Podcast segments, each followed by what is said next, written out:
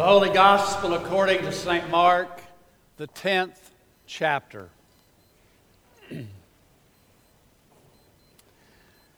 As Jesus and his disciples and the large crowd were leaving Jericho, Bartimaeus, son of Timaeus, a blind beggar, was sitting by the roadside.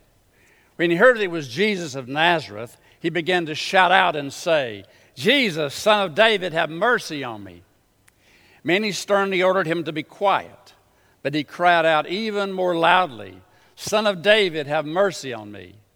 Jesus stood still and said, Call him here.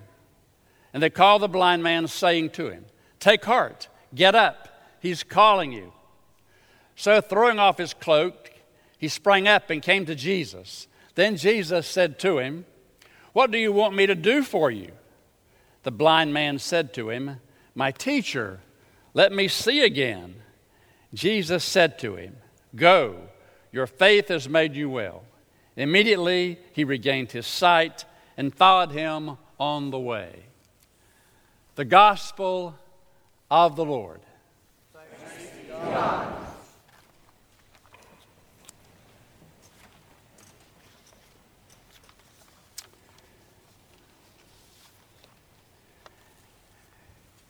It is absolutely wonderful to worship with you here at St. John's today.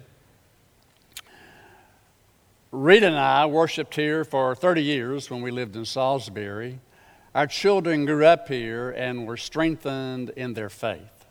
In fact, I recall the first Sunday we were in Salisbury, we came to church here at St. John's, and after we left, we were talking about maybe visiting churches in the area, and Joseph, who was then six years old, said, Mommy, Daddy, I want to go to church at St. John's.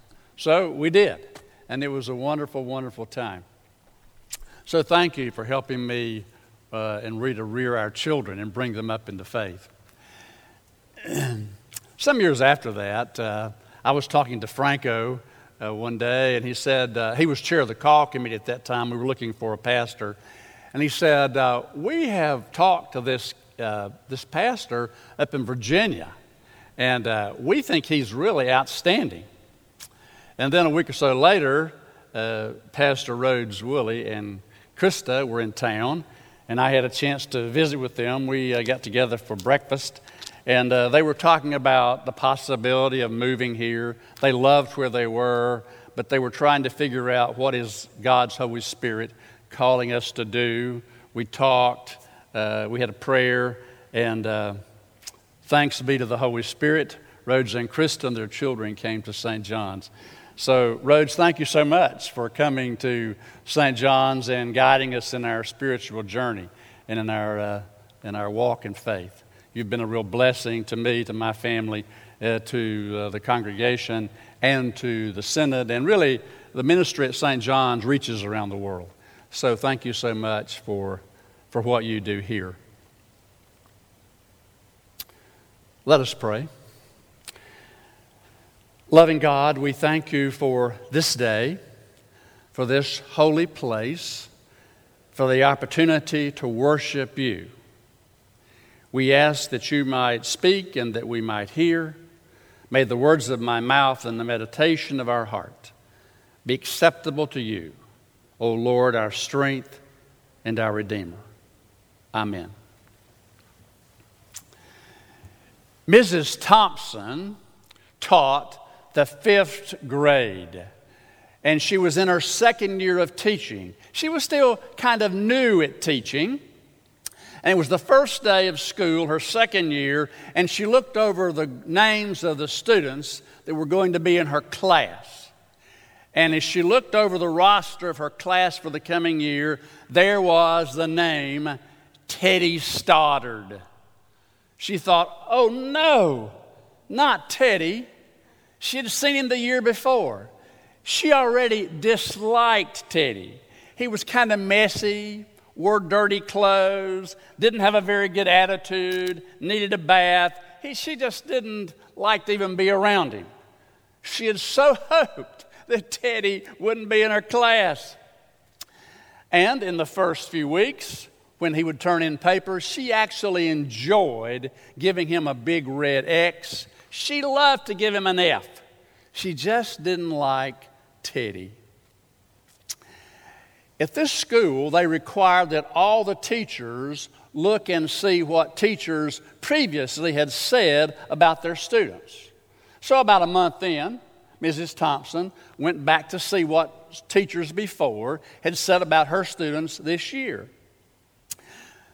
Teddy's first grade teacher said, Teddy's bright, he is happy, he's neat, and he has wonderful manners. She was shocked. The second grade teacher said Teddy is an excellent student, but his mother is terminally ill, and he's having a lot of difficulty dealing with that illness. The third grade teacher said Teddy's mother died. It's been really difficult.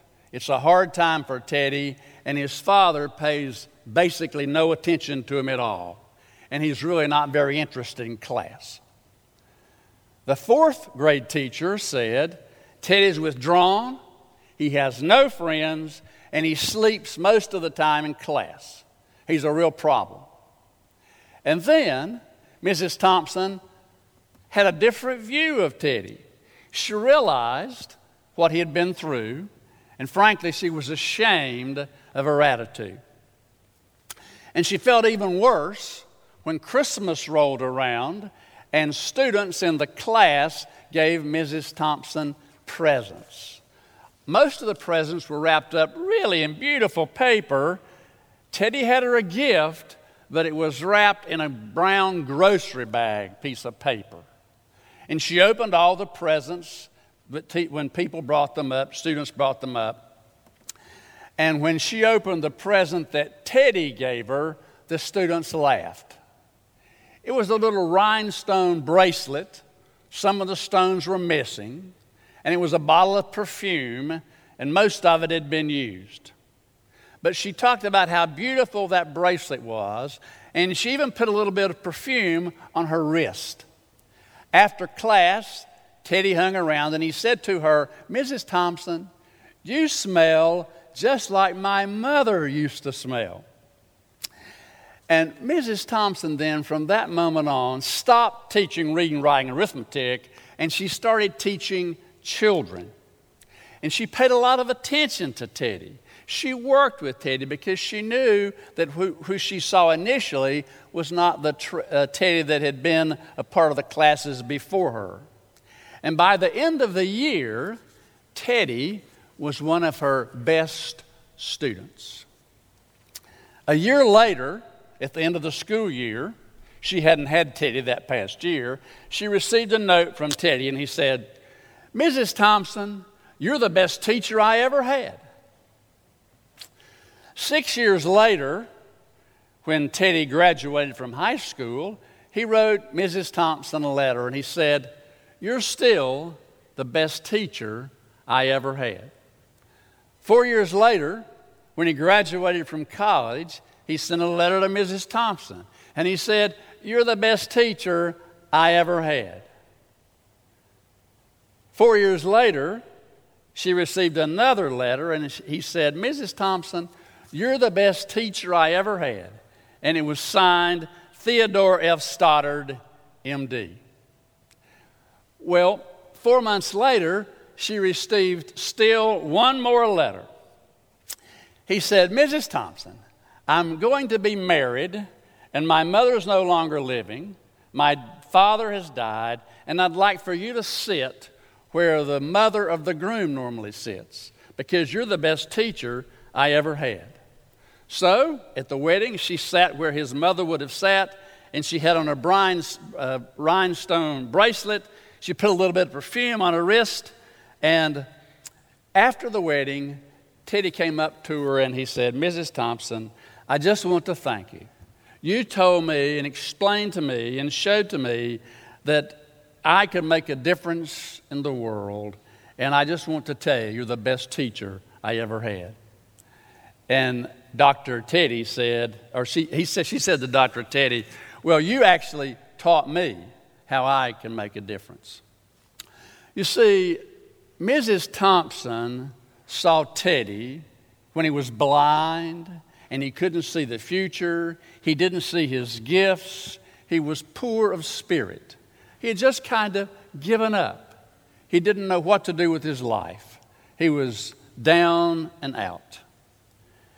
Teddy helped Mrs. Thompson see how that she could actually teach and help children.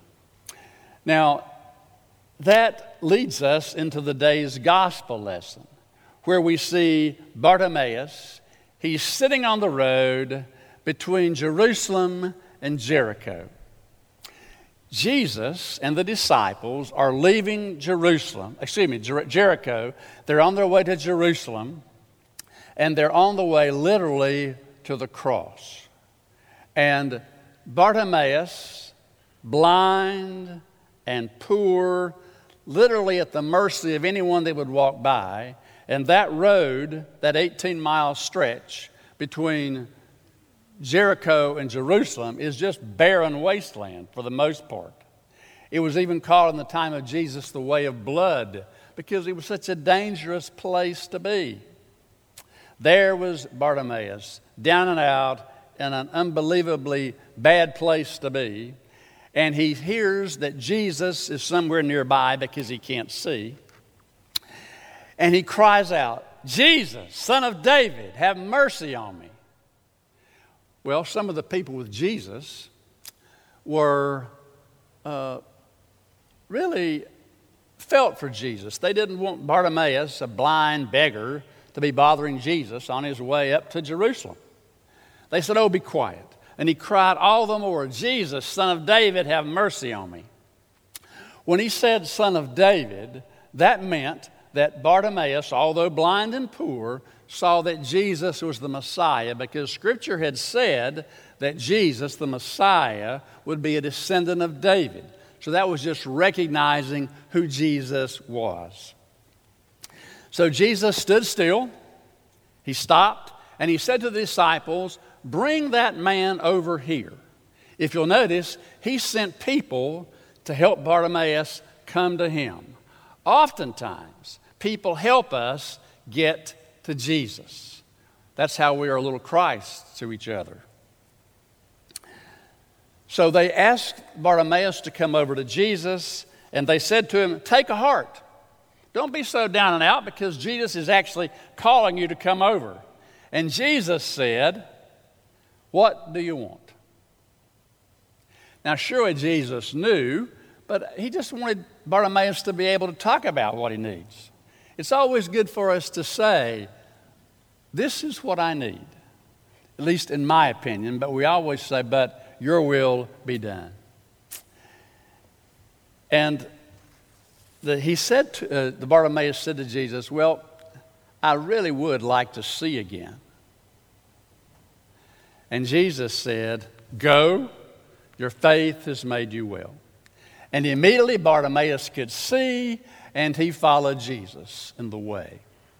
Now, we often think about this story in Mark and other Gospels as a story of healing. And it is that for sure. Bartimaeus was healed. But it was also, I think, a story of call. In other words, he then followed Jesus. So he was healed and then he followed. That's the way it often happens. Jesus acts first, we're healed, then we're invited to follow Jesus. My experience has been we've all been on the road just like Bartimaeus. We've been blind, we've been poor, at least figuratively speaking, and we just don't know what the next day is going to bring. We simply can't see, and if we don't know the future, we can become anxious. We sometimes forget to trust God, and we are poor in spirit. Haven't we been there? Who hasn't been to the emergency room? Who hasn't heard someone say words that just terrorize our being and we're just devastated? Who hasn't been awake in the middle of the night wondering, what will tomorrow bring? being so uncertain of the future. And in these times where we deal with COVID, haven't we all, from time to time, and maybe even now, as we sit in the pew or stand in the pulpit, anxious about the future? In some ways, we're just blind to the future. We don't know what it holds, but we know that God holds the future. That's when we're like Bartimaeus. At other times, we're like the people traveling the road and we see someone like Bartimaeus. We see, we know people that are blind. We see, we know people who are poor in spirit. Just recently, I was walking down the hall in a nursing home, and all around me were people in wheelchairs with their arms outstretched, crying, Help me. In fact, it wasn't too long ago that I received a proposal in the nursing home. People who are, and you can say, well, she must have been blind. um, but people are blind in the sense that they don't know the future and they uh, are poor in spirit. We've all seen people like that. Who hasn't stopped at a stoplight or at a traffic light and there's someone there holding a sign saying, I need food or please help me? Those are people like Bartimaeus. They need help. Who hasn't had a friend or a loved one that we know, that we care about, that we love, that needs some way to see Jesus? Bartimaeus was not able to see. But ultimately, he was led to Jesus and he was able to say, Surely that you're the Son of a God, because he followed Jesus. He had cried, Lord Jesus, have mercy on me. And he was able to see. Mrs. Thompson wasn't able to see little Teddy for who Teddy really was. Teddy wasn't able to see who he was, only through the help of Mrs. Thompson. Sometimes we're beside the road and we need help. Other times we see people beside the road and they need our help. That's when we're Christ to one another. This is a special time at St. John's Church. Uh, we're asking that we be given vision by Jesus and that we're able to see the future, the future that God helps us to create. I was looking over your ministry profile. It's an amazing array of the ministries in which you're involved.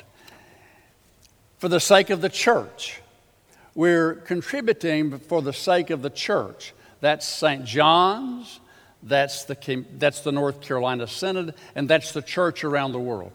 For the sake of the community, that's the local ministry. And for the sake of the world, in fact, you have ministries that reach literally across the planet, even over to Bethlehem. What a marvelous ministry. So we have been healed through Christ's Holy Spirit as we care for each other. And then God invites us, once we've been healed, to help other people along the road in the community and around the world. And we do that for the sake of Jesus. So today, as we look toward the future, we're able to see as God's Holy Spirit gives us vision. Amen.